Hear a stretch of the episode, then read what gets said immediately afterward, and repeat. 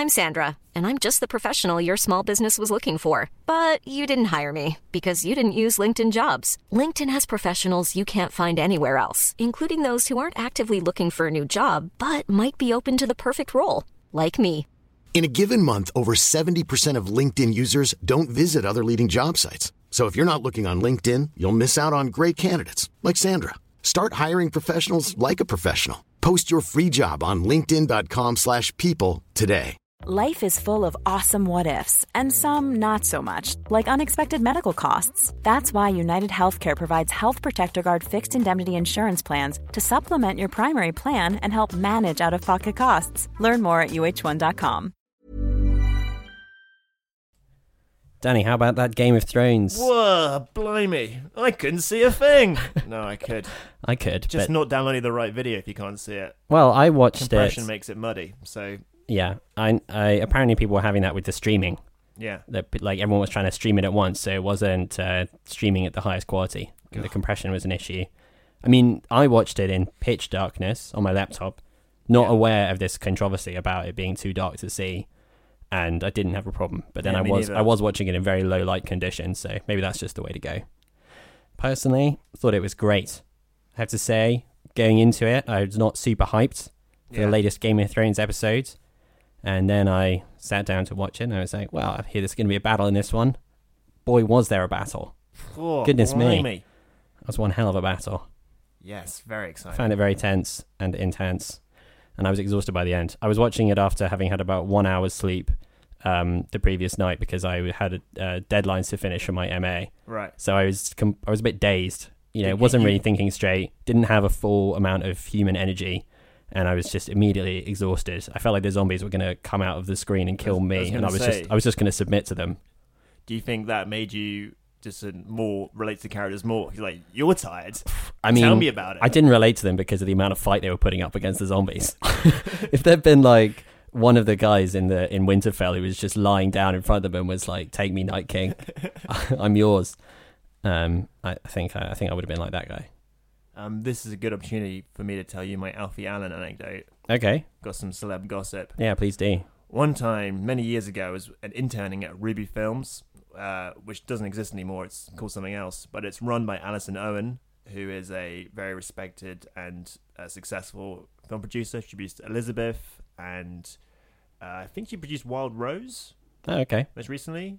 Bunch of movies. Uh, The whole company's genius business plan is to make films that appeal to women, uh, which is a demographic which is underserved, but is also 51% of the population. So if you get it right, great.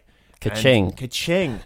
and one time, and she's also the mother of Lily and Alfie Allen. right. One time I was like the sort of glorified secretary for a week, and Alfie Allen called up and he was in a bit of a bad mood. And he was like, Is my mum there? and I was like, I'll just check her line. But she was busy. She was in a meeting. And I was like, I'm terribly sorry, Alfie Allen. She's not available. Um, Was that your Ruby Films Wars? Yes. Would you like me to get her to call you back? And he's like, She can't call me where I'm where I am right now. I was like, Okay. He's like, just tell her like thanks. and they hung up. Just say Wh- thanks. What was going on? Thanks. thanks. It was a bit of a passive aggressive. So I had to send this email saying he says thanks in quotation marks. Hi, Alison. Your son called. He says thanks. Yeah. God knows what that means. So, did you take it to be a thanks as in like, oh, thanks a lot. Yeah. You've completely wrecked my life. I Like don't know. that kind I, of a can't, I tell if his just manner was one that is easily interpreted as. Yeah, well, he was like, you've done me a solid. Thanks. It's got a very menacing sort of just manner. he sounds from this anecdote like he's much more kind of assertive and aggressive character than Theon Greyjoy. Yeah, that's why he's a good actor. Yeah, I mean, I, I wouldn't have thought watching that show that he would be like how you describe. Also, I gotta say, he's what I realised from speaking briefly to their mum, who's very well to do. Uh, Al- Alfie and Lily Allen are such mockneys. I don't know Mm. where this accent comes from. They're just a couple of rich kids. Yeah, So maybe that's more testament to his acting. You know, he's doing an accent. Yeah, accent. Very a convincingly. constant twenty-four hour performance of man who isn't obviously the son of two millionaires. yeah, wow, pretty cool. Yeah. Uh, anyway, Danny, so uh, when we're not talking about Game of Thrones television program, uh, what do we talk about on this podcast? We talk about uh, how do I segue this into what I've written? We talk about the following. So we mainly talk about the demonic serial killer Sam Foster, who uh, at the start of the podcast is on an island being fanned by topless women, and he's planning to murder. Being what? Fanned. Fanned, yeah. Yeah, okay. Fanned by uh, topless women. Yeah. And he plans to murder Sarah Lee, the lone survivor of his earlier murderous rampage. Meanwhile, uh, the lone survivor of the demonic serial killer Danny Moran's last rampage, is running his own hardware store.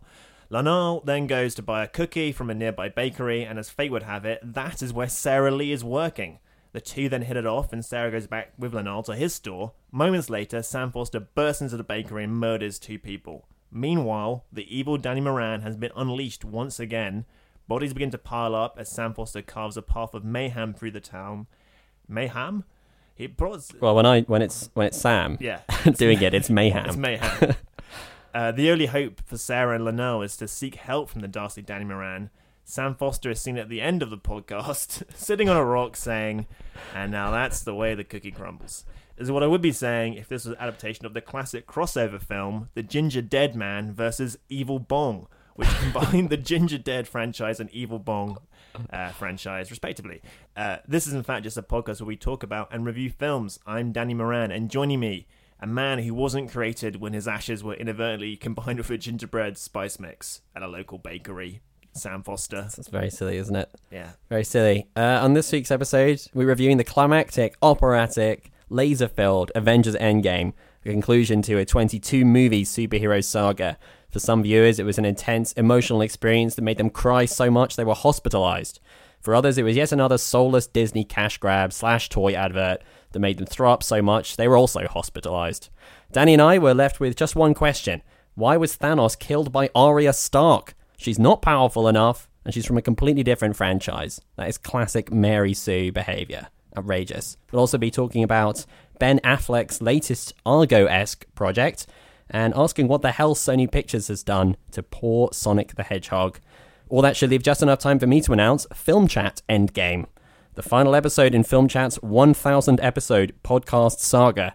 Coming out in about 2042, Film Chat Endgame will resolve everything we've ever said in hundreds upon hundreds of hours of podcasting, picking up on the smallest and most offhand references, and bringing back the most obscure, muffled in jokes. Every song lyric, every uh, cough and inaudible comment, all our dozens of problematic Woody Allen bits, every opinion about every film. You will have to know them all to even begin to make sense of Film Chat Endgame. Get note taking now because you are in for an epic, bewildering audio extravaganza in about 20 to 25 years. Sure. Do I have to do anything? Nah. No. awesome.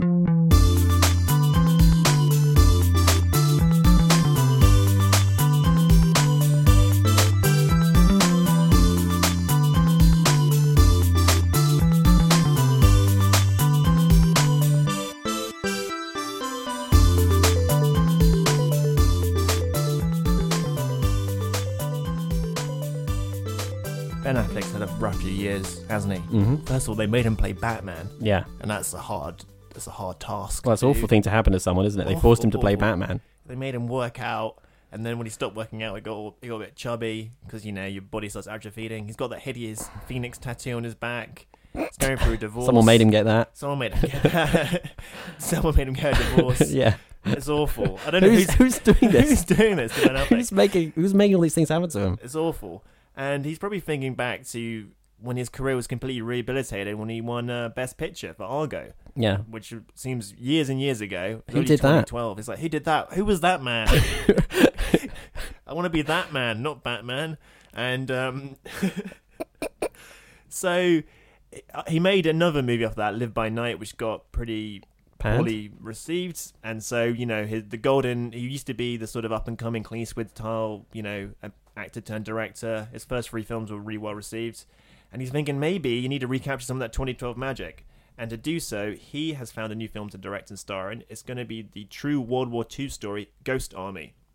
It's based on a book by Rick Beyer, well, based on a book which is based on fact. It tells the tale of a group of American soldiers who were picked for their ingenuity and creativity and their ability to sort of, they're like Mysterio. They're just like good at doing uh, stunts and like smokes and mirrors.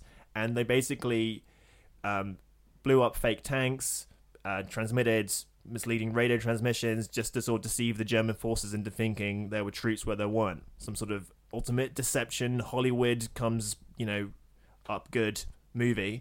Sounds very like Argo in its Yeah. sort of overall scheme. Um, and uh, yeah, Affleck is going to produce via his Pearl Street Films company. And of course, uh, he's uh, currently on the Netflix on Triple Frontier. Don't know why I didn't lead with that. That's the end of this uh, news bit here. Triple Frontier, available to stream now. Have you watched Triple Frontier? No, no. No. Me neither. He recognizes that his real audience is people in Hollywood. Yes. And the reason that they didn't like his last few films is because they weren't about people in Hollywood doing cool stuff. That's true. So you need to court those people and make them look good if you want to have critical success. He really should be making a film about heroic film critics. Yes. Uh, but you know, he's he's doing he's doing the next best thing. Um, And I'm sorry, and it's called it's called Ghost Army. Ghost Army. Yeah, it's pretty cool. I think like any title which is just two words that are separately cool, just combined, Yeah. is a good title. Ghost Army, Die Hard, you know, whatever. Maybe this is just it's written by the Nic Pizzolatto, the um the True Detective uh, writer. And That's the, that's that's got that's got the same thing. Those are two cool words, aren't they? True into detective, I would say. Yes. He also wrote Magnificent Seven, which was terrible. But those are two cool words. Those are two cool words. Seven, one of the coolest One of the numbers. coolest. yeah. Magnificent, pretty good. Yeah. Um. Yeah. I mean, do you think Affleck's got it in him to turn out like a, a good? Mu- I mean, like I don't know if it's any, any of his films have actually been that good, but some of them have been well received. I think Gone Baby Gone is probably the best of the three that I've seen. Yeah, Gone Baby Gone is pretty good. The town is kind of like slickly made, but a bit stupid. I remember finding the ending quite funny. And Argo did seem like the most sort of Academy pandering film, but it was also just quite quite well put together.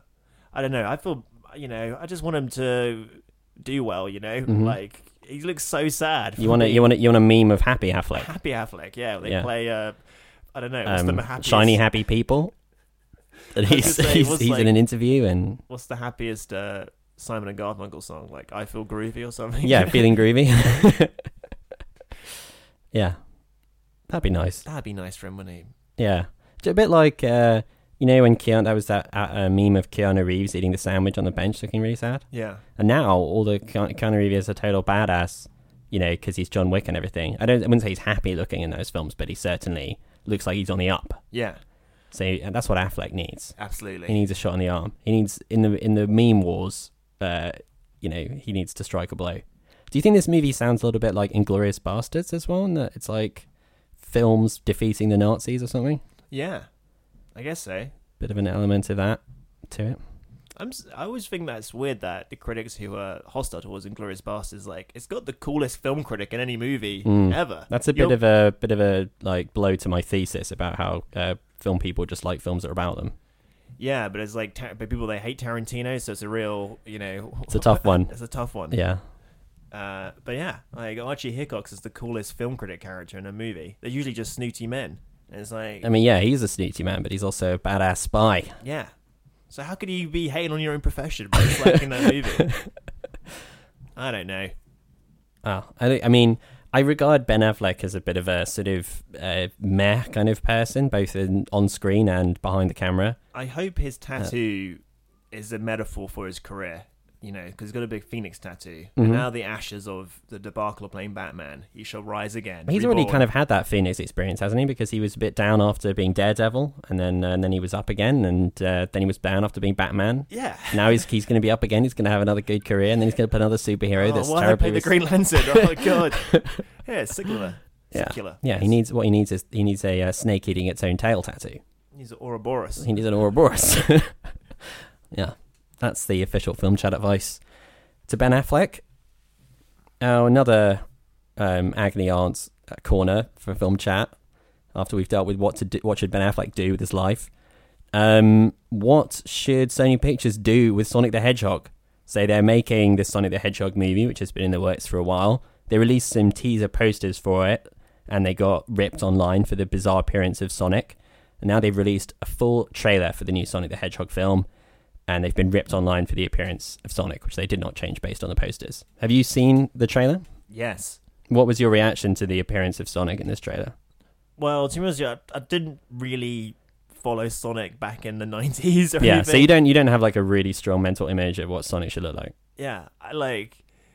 I think the movie's pretty weird as it is. like, I'm not sure making Sonic look any different is gonna like drastically change just the fundamental weirdness of the premise. Yeah, so someone who's like not into Sonic, what was your main kind of response? I was like, Jim Carrey's really like He's doing it. He's really like gone to eleven on this one. Yeah. And I was also amused that James Marsden, having appeared in the film Hop several years ago, is like in another film, like a sort of CGI woodland creature.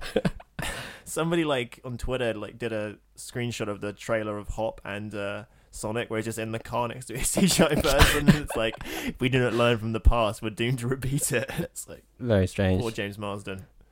Um, I don't know. Are you, are you a big Sonic fan? I'm not. I wouldn't say I'm a huge fan, but I can definitely see why people find the new Sonic the Hedgehog weird. I mean, the comparison that people were making was to he looks like he's wearing a Sonic onesie, just like a, he's like a child who's put on a Sonic onesie. Yeah. Like it's maybe the body shape version of the Uncanny Valley, you know, where it's somewhere between a human body and a cartoon body, but it's uncomfortably, you know, too much like one and the other. Yeah. Like he's weird. got the proportions of a human and he's got like you know proper human hands and human teeth uh, but it's combined with like slightly oddly oversized eyes and stuff it's a bit like you know when uh, pixar was doing the incredibles and they felt like they didn't like animation couldn't quite do realistic looking people yet so they deliberately did them as cartoonish people to avoid that problem.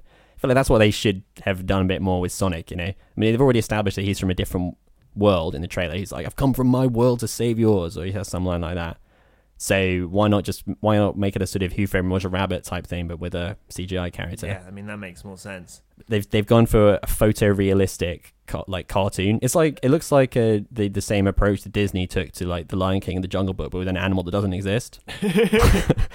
like uh yeah it's very it is very weird and there's some people um online have uh, redone frames from the trailer to look more like how they think sonic the hedgehog should look quite successfully they're basically just giving him like much much bigger eyes and like a sort of squatter body with like different proportions so it doesn't look so much like a human and it does make you know quite a big This is difference the teacher of filmmaking. You just release a trailer and just let it sort of crowdsource into crowdsource the feedback Yeah, and then I mean, it uh, is quite funny that like, um, you know, fan backlash has been. I mean, so this is this is what they've done now. So uh, just yesterday, they the director announced that they were they heard the criticism um, and they were going to change it. So uh, the director Jeff Fowler tweeted, "The message is loud and clear. You aren't happy with the design and you want changes. It's going to happen. Everyone at Paramount and Sega are fully committed to making this character the best he can be." Sorry, I said it was Sony earlier, didn't I? But I think it's Paramount. But yeah, um, Wow. so they just got so they got so ratioed that Yeah, um, yeah. that they've changed the entire film. This film's coming out in November, so they will dramatically redesign the main character to look different. These poor VFX artists have already slaved away making that film. Yeah. Well, I Oh. saw I saw someone tweet like um uh it wouldn't they wouldn't be surprised if this was something that like had been fed upstairs by the actual artists themselves loads and they were like this is fucking weird people are going to hate this and they were told no you got to do it. You're working overtime to get the trailer ready and everything and then Yeah. yeah. Told you so. Told, Told you it's fucking weird. very weird. Do you can you imagine um, enjoying a, a film about you know this incredibly fast blue animal running Sure. running about? I mean, the whole premise of like I'm from a different world here to save you. That's like a, loads and loads of movies of that. It's just Mhm. got a bit of sort of bit more kind of corporate cynicism, I guess, going in because it's like I guess like Sonic is one of the more sort of I mean it's a slightly abstract game. It doesn't really have a fully realized world or something. It's, Yeah. You know, he's just a dude who's one. It's got this vaguely ecological message, which hopefully the movie will replicate in some Yeah. way. But um, but yeah, it doesn't exactly have a fully realized I'm struggling to think of examples, but I swear there's a thing where it's like it's an alien, but he becomes like a sort of '90s dude very quickly. like, I turned up, but I'm into Ray Bans and Space sort of, Jam was that? Yeah, is it like, like- that? Yeah. or Alf or whatever. You know, it's like I'm an alien, but I just become like a sort of stone guy instantly. Howard the Duck. Howard the Duck. it's a, and all those movies were great and so therefore, this will also be a hit. Yeah. and so you know Jim Carrey is back doing his thing. He's in the nineties, isn't he? He's like this movie's like a very nineties movie. I need my nineties Jim Carreyness to come back. So yeah. despite being incredibly weird now, he shaved off his big beard. He stopped talking about you know Uh, free will and or- choice and how he's possessed by the spirit of Andy Kaufman. He's like, just give me that twenty million paycheck and I'll pretend it's nine ninety four. I'll just do we my thing. Just let me loose on the set as I kind of do all my funny expressions and movements. Sure, why not? I mean, he's good at that stuff. He's great. That's what he he's can best pull a at. great funny face and everything. Yeah. Yeah, so fully behind that. We'll keep you updated with every change to Sonic's appearance on future episodes of Film Chat. Sam and Danny both watched a film and they decided to record a few opinions on the things they saw. You're gonna hear them in a moment or so. There could be angry disagreements, but their views are normally quite close. A joint review shared between two podcast brothers. Do they let one another speak or do they interrupt each other? The light is on, the guys are in, so let the chat begin. Start talking now. All right, so review of what will almost certainly be the biggest film of the year, Avengers Endgame. Well, I don't know, maybe Star Wars. The next Star Wars film is going to be bigger. I doubt it. Probably not. It's made an insane amount of money. It's absolutely world conquering. Our opinions have never been less relevant, uh, but we are going to provide them to you. So we can change the title on this. I mean, it's it's. Uh, I don't know if there's a huge amount of point even doing a plot synopsis because it's like either you sort of have seen Infinity War and you know the setup, or you know you haven't, and this is going to be totally incomprehensible. But um, every single Marvel uh, movie is uh, coming to a conclusion with uh, Avengers Endgame to date. So it's like 11, 11 years of films. And this is follows on directly from the uh, cliffhanger at the end of Infinity War, uh, in which, spoiler if you haven't seen Infinity War, uh, the villain Thanos got his plan together, uh, melted and dusted half of all life in the universe, and now the rest of the Avengers are left to pick up the pieces. Got Iron Man, he's hanging out in space. Uh, and the rest of the Avengers are uh, stuck on Earth trying to see what to do. And then early on in the film, Captain Marvel turns up um, from Captain Marvel, the previous film, and uh, leads them on this sort of expedition uh, to uh, recover the stones from Thanos and uh, take him out once and for all. He used the stones again. Hey, we'd be going in short-handed, you know. Look, he's still got the stones, so So let's get him. Use them to bring everyone back. Just like that. Yeah, just like that. Even if there's a, a small chance that we can undo this, I mean, we owe it to everyone who's not in this room to try. If we do this, how do we know it's gonna end any differently than it did before? Because before you didn't have me. hey, new girl. Everybody in this room is about that superhero life. And if you don't mind my asking, where the hell have you been all this time? There are a lot of other planets in the universe. And unfortunately, they didn't have you guys. I like this one.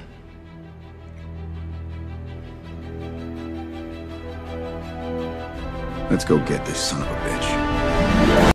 It's probably safe to say that your reaction to this film is uh, colored by how you feel about the Marvel franchise in general. Do you think that's a reasonable? Absolutely, yeah. It, it doesn't like it obviously doesn't work as a standalone thing. It's both a direct sequel to a previous film, so it's more tied to one previous Marvel film than any of their other movies are, um, as well as tying up this longer franchise, which basically means that it's tying up the um, the overarching stories of uh, Captain America and Iron Man, who are probably the two main, you know, most prominent characters in the Marvel universe. Um, and uh, so from from that perspective, I mean, there are very few more kind of your mileage may vary type movies. But I guess I guess my uh, I I enjoyed it thoroughly. I've seen it twice now, so I spent six hours of my life watching this You've one seen film. it twice. Yeah, I saw it yesterday. Oh my god. well, I went with someone who hadn't seen it, um, and uh, uh, and I I really liked it. I mean, it's a very it's a very hard film to judge in a way, but it is. Uh, it is essentially unique. Like it is a completely bizarre uh, cultural product, and it's a real cultural event. I think. And I mean, I saw someone someone responded to it on Twitter by saying that like they weren't like super into the Marvel movies that much, but they went to see it at like a packed screening and um, they were kind of swept up in the enthusiasm of the crowd. Like everybody was whooping at certain points. Sure. Like you know, you could really feel that people were like incredibly into it, and all the different moments landed. And I've and I've heard this movie described as being um, incredibly fan servicey, but I think like a lot of like sometimes fan service is just kind of um, like cheaply giving people thing like you know whatever the bloggers have romanticized about or like you know if you if you've read loads of posts online it'd be like oh, I would love this pair to get together or like go on a mission together and it would be so cool. I mean that's one kind of fan service, but I think just rewarding people for uh, having paid attention in ways that you know that like that, that create certain dramatic moments is just you know just good storytelling in certain ways. And I and I think like a lot of those decisions and moments were very very well handled it's kind of the, the, the, the a lot of the success of, of it comes out of the attitude of the filmmakers which is to take the characters very seriously in a way. I mean, I, I, this is pretty much what I said about Infinity War, so you could just go back and listen to that. But it's like, you know, a lot of the motivations for this, the reason this film exists, are entirely corporate. You know, you bung all these franchises into one, uh, in, into like one mega franchise in order to make mega bucks. But the only reason it make it works at all, makes any sense at all, is because the filmmakers and writers themselves take the characters very seriously. Yeah. And it's full of deft little touches and like sort of a kind of psychological believability in terms of the way the characters behave and interact with each other that I just find very satisfying. And on what when I was watching it a second time, the the things that really stood out to me as good were all those little moments that the film takes its time to sell to you. There are some bits of it which I mean there's so much going on in it.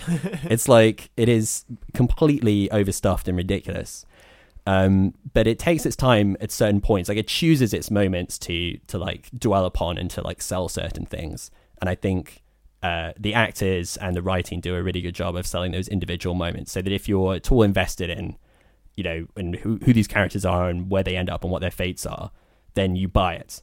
And they, as a franchise, generally, I think they've they've made a decision to put those types of things first, and then like stuff like uh, you know the action has always come rather secondary to it, and so this this movie has another is another like insane light show of like CGI madness, uh, which doesn't have a lot of like heft and weight to it, but is sort of bewildering. you know, it's but it but the the bits the, the the ways in which it's exciting are intended to be because like because of what the characters are doing, if that makes sense, rather than being like incredible stunts or Yeah. whatever. I, I found it quite witty. Thought it had a lot of laughs in it, um, and uh, I I was satisfied by the way that they uh, tied things up, um, and I thought they sort of sold it all rather well. So so yeah, I liked it, but you didn't like Cool. it. Well, I mean, You know, I got to go first, so now you seem like the naysayer. As if you'd gone first, I don't wanna You would have like- you would have dunked on it, and then I'm- I would have been like embarrassed. To I'm like that woman who was like, uh, "When do I should I go see Black Panther? I don't want to ruin the Black Joy." I'm like, when do I go see Endgame? I don't want to ruin the sad virgin joy.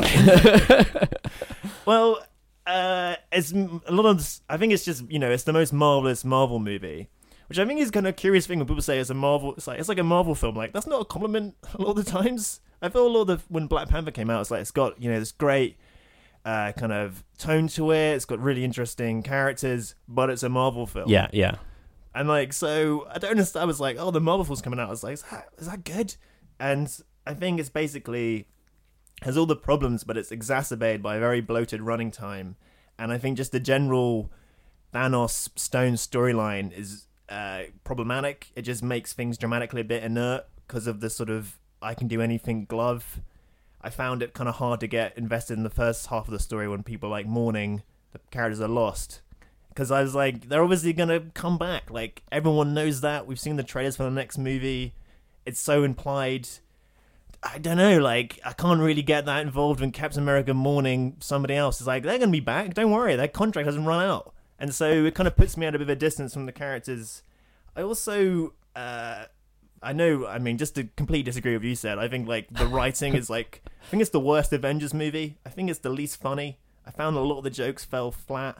It reminded me a bit of an Adam McKay movie where like the pacing's a bit off and like it runs a bit too long. Some of the jokes, and I found the characterization of Thor uh, bad. I think he's been pushed into like overt comedic territory in a way which is very broad and not that funny. And I was very disappointed in that because I think he's the best one. I always like Hemsworth in these movies, and also the movie it reminded me the most was like Ready Player One, where at the end, like every character is just reduced to like they might as well just be cardboard cutouts. They're kind of robbed of their internal lives a bit, and it's like, oh, it's character name from movie. They don't do anything; they're just there. and uh, yeah, so and it's so long. it's like real like people talk. I think it's it's gonna be referred to as like the new Return of the King in terms of like endings. So many endings. I have heard that uh, comparison. Um, and I just, uh, I don't know. It's just also kind of sexist, I would say. It's kind of fan servicey, but like everything they did to the characters was bad. I would say. Like I didn't really enjoy the resolution of. uh I don't know. Uh, Also, the the plot is very convoluted. And can we say what it involves? Is that spoilery? I well, we know. can get. I don't know. I mean, maybe people don't want to know what it involves, but we can we can do a spoiler Yeah. section, which I would say, all this. you know, the the mission they go on, there's a lot of explaining it, like in a way which uh, is not dramatically interesting. One of them is just like a long conversation about sort of outcomes. You know, it's a lot of a guy with a stick on the ground doing circles and crosses. Yeah, yeah, that's true. Uh, and I found that a bit dull. So, but you know, I wasn't a fan going in. But I'm not a fan because the movies aren't that good. So really, I've won this argument. Yeah, that's true. Yeah, fair enough. Um, yeah. All right, should we should we have oh, a sorry. No, the go ahead. positive. I would say it is carried for the most part by a very impressive cast that do like wonders with a lot of. Uh, personally, some slight ropey material. I think Robert Downey Jr. kind of carries the whole thing. He's great. I thought And I he was really good in it. Karen Gillan just basically through Herculean strength makes her character really good, even though uh, like she has to be like in contrary positions all the time. She's so conflicted, and there's like loads of her, and I don't know. I thought she was brilliant. Yeah, she's good. Um, Yeah. I Yeah. Thought, I thought Paul Rudd was doing a bit too much mugging, I agree with that. I agree that Paul Rudd was laying on the mugging too thick. but he had been directed that way. I don't know. Well, there's a there's a bit where he has to be really sad and then really happy at the same time, and I was like, I'm not sure Paul Rudd can manage it. I mean, to be fair, like these, I mean, these movies must be shot in this insanely bitty way against a million different like sound stages. Yeah, yeah. So it must be quite hard when they have to sell really intense emotional moments. Yeah, yeah. Um, especially if you're a secondary character who's not, you know, like a lot of it has to have happened off screen, basically. Um, I have one thing that I wanted to mention. So this is something that I was thinking about watching this, watching this back, and like, you know, like people complain about the sort of televisual look of Marvel films. Yeah. Do you Life is full of awesome what ifs, and some not so much, like unexpected medical costs. That's why United Healthcare provides Health Protector Guard fixed indemnity insurance plans to supplement your primary plan and help manage out of pocket costs. Learn more at uh1.com. I think that is partly down to this like decision to shoot things in like very uh, shallow focuses. There's a lot of like something I don't know if this is just me overthinking it and it's not this is not really unique to Marvel films. But I feel like there's loads of scenes set in normal places which have like it ridiculously over blurred backgrounds, which just makes you feel like they've shot everything on a like front of a green screen, you know Yeah. like when they're like out in the woods or they're just in an office or something it's like you can see the actors faces and maybe their bodies but basically everything else behind them is really blurry and it just makes it all seem like they're not in a real place i don't know if that's supposed to like makes it easier to blend in with the bits where they are actually against entirely cgi backgrounds but Yeah. i don't know the marvel i mean i, I watched avengers endgame the same week that i saw the game the epic game of thrones episode Yeah. which are both you know astonishing spectacles that have had a million people working a million hours to uh, uh, to to realize them. And game of that Game of Thrones episode is much better looking. I know people said it was too dark, but it's Yeah. like you know, and it's less ambitious in, in a number of visual ways. But Yeah, it's like the Marvel thing is just like bonkers in terms of the amount of you know CGI drawing that it, you were watching essentially a semi cartoon. It's basically like Who Framed Roger Rabbit, but you know the blockbuster version. Um, whereas uh, uh, the Game of Thrones thing, which is also drenched in CGI basically throughout the entire episode, but somehow felt a lot more like sort of Grounded. And, grounded and real. Yeah. yeah. Um, and I don't know, I don't know exactly what, like, even when you're just watching them sit around talking in, in, in a way that shouldn't require loads of CGI, it sort of feels like I'm still watching a cartoon. Do you know what I mean? Yeah, I mean that. I think that's my main complaint. Is like it's a comic movie that's too much comic book and not enough movie for Mm. me personally. Uh, Both in the sort of like color palette and stuff, but just in the general slight um, bendiness of the world's the, the rules of the world. But in the movie, I wasn't quite sure who was permanently dead. Like at the end, Really? I thought it was pretty, I was like, pretty clear. and I was like, so so like, no, and it's like, oh, so he's actually dead. You know, like because there's a lot. The body count was, uh, you know, of a certain thing at the end of Endgame, uh, sorry, Infinity War, and then you know, obviously they've got a few movies coming out, so you know someone come back, and then I was like, yeah. oh, but that guy actually died. Like, he can't come back. What are the rules? You know what I mean? Like, it's all basically magic and science. Is I don't know. I thought it was pretty movie- clear who was alive and who was dead and why, but I'm not, I'm not paying attention enough. should we should we have a quick uh, spoiler Sure, chat about sure, this? Sure. If you have not seen Avengers Endgame, the conversation about it takes up essentially the entirety of the rest of this episode. So uh, we got about 20 minutes of a spoiler filled review. And then there's a little musical thing that I did. That's very spoiler heavy for Avengers Endgame as well. So I recommend continuing to listen from this point onwards only if you have seen the film or you don't care about what happens in it, but you still want to hear us talk about it for whatever reason. If you just want to hear the sort of song that I did, you can skip ahead to around minute 54. Otherwise, don't bother. Turn this off. Spoiler alert. Spoiler, spoiler alert. Watch out, spoilers ahoy. Careful, spoiler alert. Spoilers. All right, spoiler territory now. So, uh, a couple of things uh, to discuss. First of all, let's talk about the things that people said were sort of problematic, both of which you raised. Firstly, Fat Thor. So when we when we find Thor, he's put on loads of weight and he's kind of uh, like a sort of depressed uh, mess, and he's just a gamer now. Um, uh, Yeah. and uh, uh, yeah, and he's it's a very sort of like broad uh, comedic thing where he's got this like giant beard and he's like beer swelling and stuff. Um, well, I will I will say why I enjoyed it. I liked the fact that um, I mean, in, in general, I'm quite happy for them to lean into uh, comedic Thor. I, I think Chris Hemsworth is a great comic actor, and it feels like a way to sort of uh, like constantly give these people who've been in a million movies new stuff to do. You know? Right. I mean, Downey Jr. and uh, Chris Evans are doing kind of the same stuff that they've been doing in their previous films, and Thor is the kind of third main Avenger, I guess. And so, you know, I thought it was kind of nice to give him one shit, like they gave him something sort of fresh to deal with, and he sort of, I felt that he he rose to his like ridiculous uh, drunken character quite effectively. And I just find him very funny. I mean, I thought he, you know, just amused me, his antics. Um, and the thing that I liked about it, although people said it was like fat shaming and stuff, which I do, I do understand. I don't like dismiss that. But the fact that, by the end of the film, when he's kind of gone on this like psychological, or let's say the climax of the film, he's gone on this kind of, you know, journey in the movie and he's sort of rediscovered his, uh, uh, mojo a little Yeah. bit after having this discussion with his mum.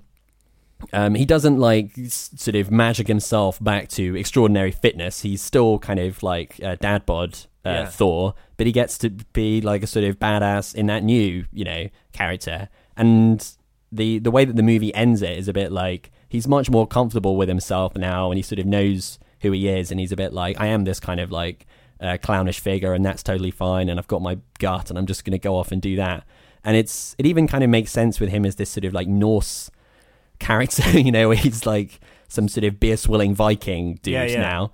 Um, and uh, you know, he's he his body shape now resembles Anthony Hopkins. Um, and uh, I kind of, you know, I was like, I think I think that I think if they had made it so that there was this direct equivalence between being overweight and being lame and being like you know fit and being heroic then that that is obviously a bit of a problem. But i think the fact that they sell him as a hero at the end even with his belly kind of makes up ma- makes up for it a bit.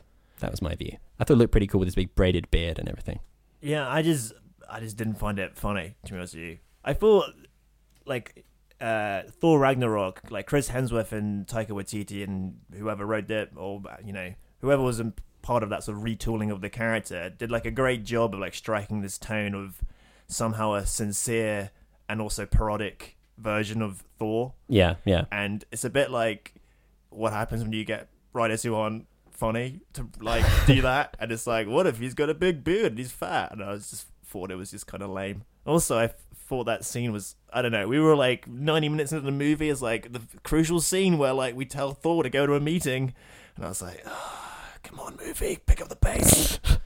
Um yeah i don't know. I just found th- that note too like broad he's like he's much funnier in the other movies without a beard and a false belly. I think, like, what, what, what's gonna happen next? Like, he shits himself or something? You know, like, well, that's a slippery scale towards like really like lowest common denominator humor. One man's opinion. fair enough um sorry this is a checklist we gotta get we gotta get we gotta keep going here see uh, the women issue issue you know the, the Women woman the woman issue First of all, why are they in this film? Secondly, if they're gonna be in this film, they better be empowered. Yeah, not so- like powers but superpowers. I mean, empowered in a sort of you know all encompassing sense. in a feminist sense. Yeah, so um, this was I've I've had two kind of criticism. Well, this the main the main criticism is probably the treatment of Black Widow, the fact that like Black Widow dies in this movie in Yeah. exactly the same way that Gamora died in the previous film. Yeah. and Black Widow is the only female Avenger. Yeah. Uh, and then so by the end, there's none, none left because she died halfway through the film. Um, and then they kind of, it almost feels like they were aware that people wouldn't like this. So they put in this gratuitous, some may say, uh, you know, slightly contrived kind of all the women together shot. Yeah. Uh, which did feel a little bit like, you know, it was 90s girl power. yeah, uh, yeah, it was Sisters are doing it like there's something a bit there's something a bit silly about it because it was a bit like you know we we've heard your criticisms and don't worry there's loads of women in Marvel movies. Look at all these very minor characters in one shot. Yeah. Um, so I agree that that was a bit silly. I would say that the the only um, I, I as I was watching it, I didn't I didn't mind too much about the the Black Widow death. I think like I think maybe this is partly because I feel like Black Widow has always been terribly sidelined in all these films, always been a bit of an afterthought, and especially in the first few movies that she was in, like very sexualized. Yeah. Um, in Iron Man two, particularly so, and then also in uh, the first couple of Avengers movies, I think, where she's got this kind of like coquettish, you know, Yeah. sexy manner. Um, and uh, it was in the sort of Russo brothers movies that that when she's treated as a bit more of you know, doesn't like she has huge amount to do dramatically, but it felt like she was just treated in a slightly more you know, uh, just like a you know another one of the fighters or whatever, like a proper person rather than someone to just be leered at. Um, and so just seeing her like have some kind of a dramatic role in this movie where she gets to actually do something, even if the thing that she's doing is sacrificing herself, felt better in a way. You know, like and it wasn't. It also wasn't. I mean, I sort of described it as like a fridging. You know, Yeah. like the the trope of uh, women um, who get gratuitously um, killed off in order to uh, motivate men. But I didn't think that this was done in order to motivate a man necessarily. Like it didn't really mean that it wasn't about the men's reactions to it. It felt like a, you know, Yeah. which weren't that important. It's like not they would have changed what they'd done later. It wasn't like Agent Coulson's death in the first Avengers movie or something. Yeah, yeah. Um. So, it, but uh, you know, but I can certainly see that it bothered people. Well, in Infinity War, there was like, I mean, all the violence is kind of silly, cartoonish. People, you know, slam into buildings and get up or whatever. Yeah, But yeah, The yeah. nastiest violence is like Nebula being tortured, which happens in both movies. Yes. It's like, and then also uh, Gamora's death is like an actual. You're supposed to. It's like kind of a stabbing. It's kind of like really horrible. It's like the nastiest bit of violence in that otherwise silly laser show movie. Mm. And as this is like exactly the same, and it's just like it feels a bit tone deaf. Like I don't know. It's like uh, uh, Tony Stark got a cool hero's death, and uh, she just like dropped down a well. you know, like Yeah, but she had to fight to to drop down that well. Oh, that's bullshit. I mean, I feel like the whole audience is like, why isn't Hawkeye dying? So Absolutely. boring. Like I mean, I did think Hawkeye was going to die because he's like a shit character, and also Jeremy Renner is in a, in an otherwise very charismatically cast Marvel universe. Jeremy Renner is a fucking He's f- boring. dead weight. He's boring. I also think like it was something that really stood out to me on a second watch as well is how little his character like is you know just doesn't mean anything. It's like his whole family dies, he becomes this like crazed assassin, and then he's just not because the movie hasn't got anything to do with that. Yeah. You know, after he has one scene where he's like kills a bunch of yakuza. Uh, and then it's not important. he's just normal again, but he has this like the haircut of a man who's been through some shit. I've been oh, that was some stuff, man. Yeah, so that was a little bit silly. That was a little silly. And where was Kat Dennings? Where the fuck was Kat Dennings? And where was Stellan Skarsgård? Also, what? You know what we can't say though was where was Marisa Tomei because she was in the film. She's Yeah, at Tony's funeral. Yeah, I know. We can talk about the time travel thing a bit. Yeah, the time travel. Yeah, But like going back to the first Avengers movie, I was like, oh, this is you know, I'm a big my nerdy thing is like Doctor Who. I'm like, I'm into this weird time travel, crossing the time string stuff. Yeah. But it's like, why are we returning to Thor 2 The Dark World for this important scene with who is that? Like Rene Russo, you in these films? I feel like just like don't you know, you got away with that one. It's a terrible film that made money. Don't I go back liked. and remind I kind people. of liked that. I like that they returned to this random film in the universe. You know. and uh, I don't know. I just found that very silly. I don't know. I thought all those like, I mean, that particular encounter. You know, it's one of those things where they've there's these like a million strands that they're kind of touching on in the film, but they haven't really been dramatically sold, so it's not really that important. Like Black Widow's sort of redemptive arc from, you know, uh, cold-blooded assassin to hero is kind of in there somewhere, but you don't really feel that it's Yeah. you know. And I think the same thing is true of like you know, Thor's relationship with his mom or something like that, which is like okay, I'm sure that's an issue, but or or even like Captain America and Bucky, things like that. Which are never really properly solved because there's just too many things to do at once. Yeah, yeah. But I did think that um, a lot of those little moments from revisiting the films. I mean, when I initially, I mean, I heard these rumors that there was going to be time travel in the movie and they were going to go back to past, um, past um, Marvel uh, films via time travel, and I was like, this is shit. It's going to be like nostalgia, my the thing I hate. Um, but uh, but in, but in the end, I I thought like I thought all of those individual sequences were quite um, were actually pretty well done. Uh, and the Tony meeting his dad and having sort of conversation with him, I thought was really well done. Like the Slattery, uh, Downey Jr. interactions, they they make sense. You know, they, they sort of have a Yeah. similar kind of air to them, and I thought that was quite um, uh, quite well handled. That amused me a lot when he's like, "Wait a second, there's just a, I could just go uh, further back in time, and it's just like lying in a box somewhere. We don't have to do this elaborate heist thing." I was like, "Okay, this movie's an excuse for itself." No, it, no, that actually makes sense. They have because they only have a certain amount of the time travel particles. Sorry, they only have a certain amount of the time travel particles, so Yeah. they have to go. They have to split them up evenly so that you know if they have all of them in one place at one time. In New York, there's three of the stones at once. Yeah. So that's why they go back there so they can retrieve them as But everyone team. can make a round trip. Everyone can make one round trip. So why doesn't like one guy go to where? It's very easy to get. Well, because uh, you know, I guess it made made sense for them to be in teams rather than to split up. You know, better chance of success. it's like take three people to do a highly complicated thing instead of one person to do an incredibly simple thing. I don't think it's that. I mean, what they do is not terribly complicated, but anyway, um, yeah, I just thought I thought all of those all of those things were were quite nicely handled. A lot of nice little, lot of nice little touches. I think I, I don't know. I thought it was I thought it was quite funny. I know you didn't think it was very funny, but The one bit that really made me laugh was when Scarlet Witch turns up and is like, "I'm here to kill you, whatever," and Thanos is like, "I don't know who you are," because it's like some time travel thing. But then she's like, He's "You an will." reality Thanos. But it's like I was too busy laughing at like Thanos is like, "Who the hell are you?" Which is kind of my reaction. Is like Scarlet Witch constantly, vengefully uh, wrathful about some dude who's died in her life. What a terrible character.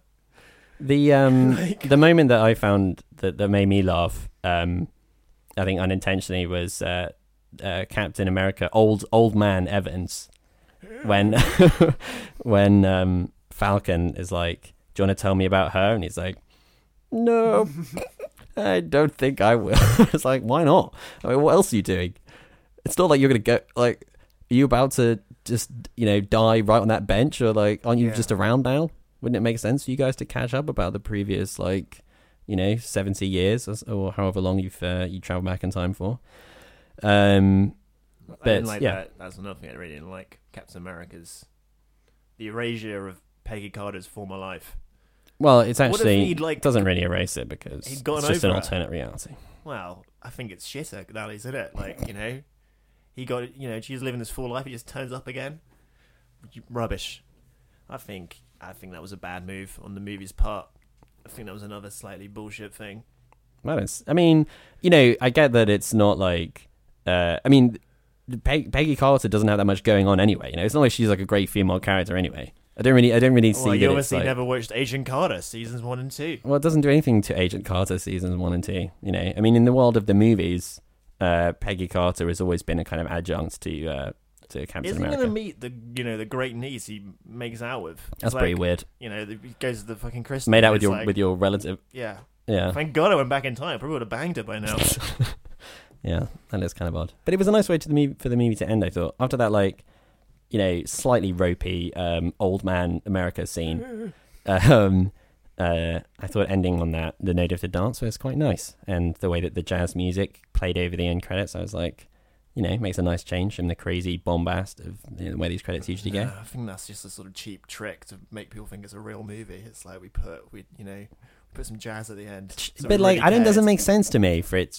Like that, that doesn't. That's a genre of critique that makes no sense. Like a trick to make you to think that it's a real film. No, I'm just like this moment. Like I don't know. I just find it very cynical. But it isn't cynical. It, It is. not. There's nothing cynical the about whole it. enterprise of the movie is cynical, and just because one guy put some jazz on doesn't make it. no, no, they, they, they, they, they mean it. I mean, that's that's Do you like, reckon? yeah. I don't know. I didn't buy it. One man's opinion. Like when the whole relationship with like Tony Stark's kid, I was like, he's definitely gonna die the moment that kid turned up. Might as well be a fucking dog, that kid. And no matter how many scenes you have of them like hanging out, you know, it's just like a thing for kid. him to lose. I thought the kid was great. Ah, sorry, I'm a cynical, cynical man. What can I say? But I think, yeah, I mean, there's there's got. I mean, I'm sure there's some think piece out there, you know, for me to write and sort of desperately defend these movies. But I mean, a lot like a lot of uh, what is behind them is cynical, but I don't think that they are especially cynically made films. I mean, there's a lot of like, um, uh, there's, there's like particular industry requirements. There's things that Disney needs to happen, you Yeah. know, that is like restraining the filmmakers in certain ways. But I don't think the filmmakers and the writers are doing it in an especially cynical way. I mean, I think like if you compare it with like most other franchise superhero movies, so like the DC superhero films and stuff, which are clearly made by people who don't like give a shit at all. Yeah. Um, I, there's a, there's like a lot more um heart in like genuine heart, I think, in the Marvel films than than in those than in those types of movies. Like, and and I think if that wasn't true, then then people wouldn't like them as much. I think people are connecting with something because they're they're not just trying to sell you a bill of goods. Like, it's you know this it's such a weird thing that is almost that, that shouldn't really work at all and it's so it feels like it's so easy to imagine these like mega bust up films that just flopped i don't think it's entirely a matter of like franchise momentum Yeah. otherwise everyone would have done it and you've seen like other fr- franchises trying to do this and fail and the connection that it's made with a certain audience which is pretty enormous you know given how much money they Sure, make, yeah, is definitely real like so i think they you know deserve a little bit more credit for what I, sincerity what I mean by it is like, uh, how do I put this in a like, you know, it's not a sort of Peggy and uh, uh, Captain America. It's not a particularly well mapped out love story, and them sundering. He had to like had to go into the ice because they need to make another movie, and they have to get back together because the movie's now over. It just felt like a very sort of perfunctory thing, and I, I find it irritating when uh, maybe I'm just reacting to the reaction to the movie, which is not really fair.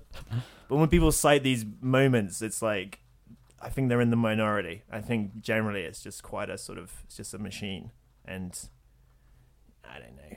It just like just didn't.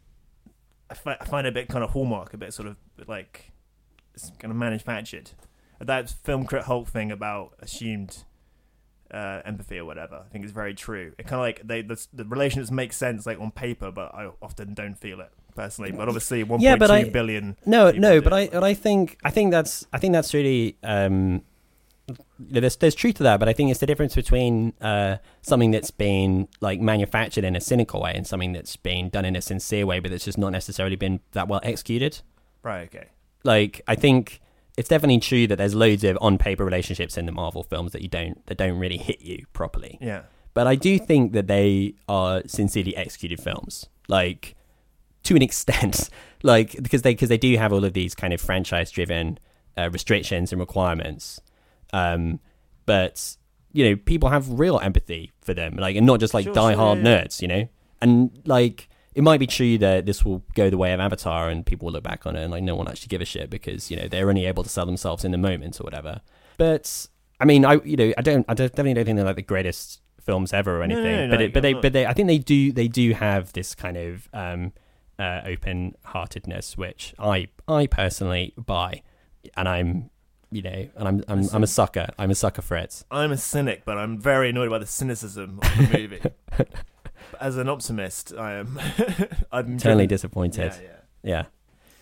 I think I think I think both elements exist basically. Like I think I think your complaints are not groundless. Like I think that both elements are kind of Yeah, intermingled in the same thing, and that ultimately it's it's you know you could almost say that it's a bit like, um, you know, the most effective lie is one that has a grain of truth within it or something, and it's like the most the easiest to sell product is the one that has a bit of sincerity inside it, or like Yeah. you know the carousel scene in Mad Men where he's like Yeah. you know, using his genuine nostalgia and love for his wife to just sell some Kodak product. Maybe there's an element of that going on with the Disney movies, you know, where they like they get in people who like really believe this stuff and really try to sell it to you sincerely and do a pretty good job. But like ultimately, this is obviously driven by the bottom line and the merchandising and you know all, and, all- and all that kind of thing. But you know, some somewhere in there is um uh is like a story about people who are treated, you know, with in sort of with a lot of psychological care and actors who are putting in real performances. I think Downey Jr. is great in this movie.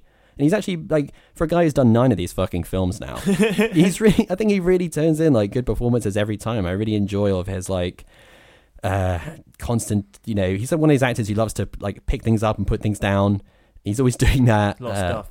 Always putting things in his mouth. Clearly stuck on the oral stage. Um, and all his like little scenes with his daughter, even if they were very functional in terms of what they were trying to do with the movie, I found absolutely adorable. I thought that kid's little performance was was great. I love that little girl. I did find it amusing how, like, at the end, it was like a sort of wake for Robert Downey Jr. It's like, oh, Robert Downey Jr., what a guy. I'm not, was that insisted on his contract? It's Yeah. like, if I die, everyone has to turn up. I need everyone cry my about funeral. me. Yeah, yeah, yeah. Time for a break from all the film chat. Have a cup of tea, maybe make a quick snack and telephone a friend so you know where she's at. Right, that's enough now. Back to film chat. Okay, listeners, that's all we have time for this week. Just before we go, I wanted to share something with you. I don't know if you've ever seen on YouTube uh, reaction videos, that particular genre.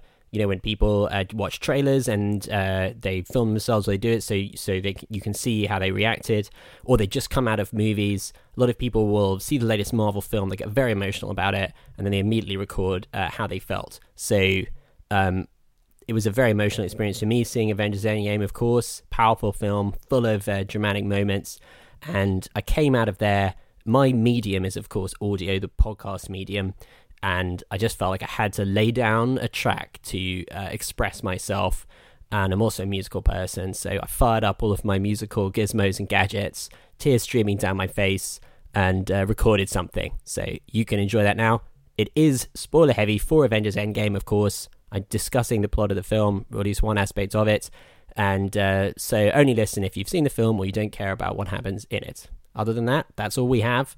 See you next time. Bye bye.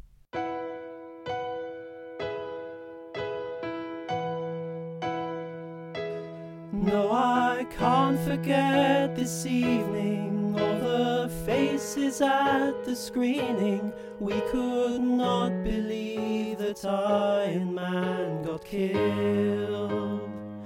Cause he was here with us, but only for nine films. Just nine films. I think it was nine. I haven't, I haven't checked properly. No, I can't forget tomorrow when I read the tweets and blog posts. We will not accept that Downey had to die. And now his contract has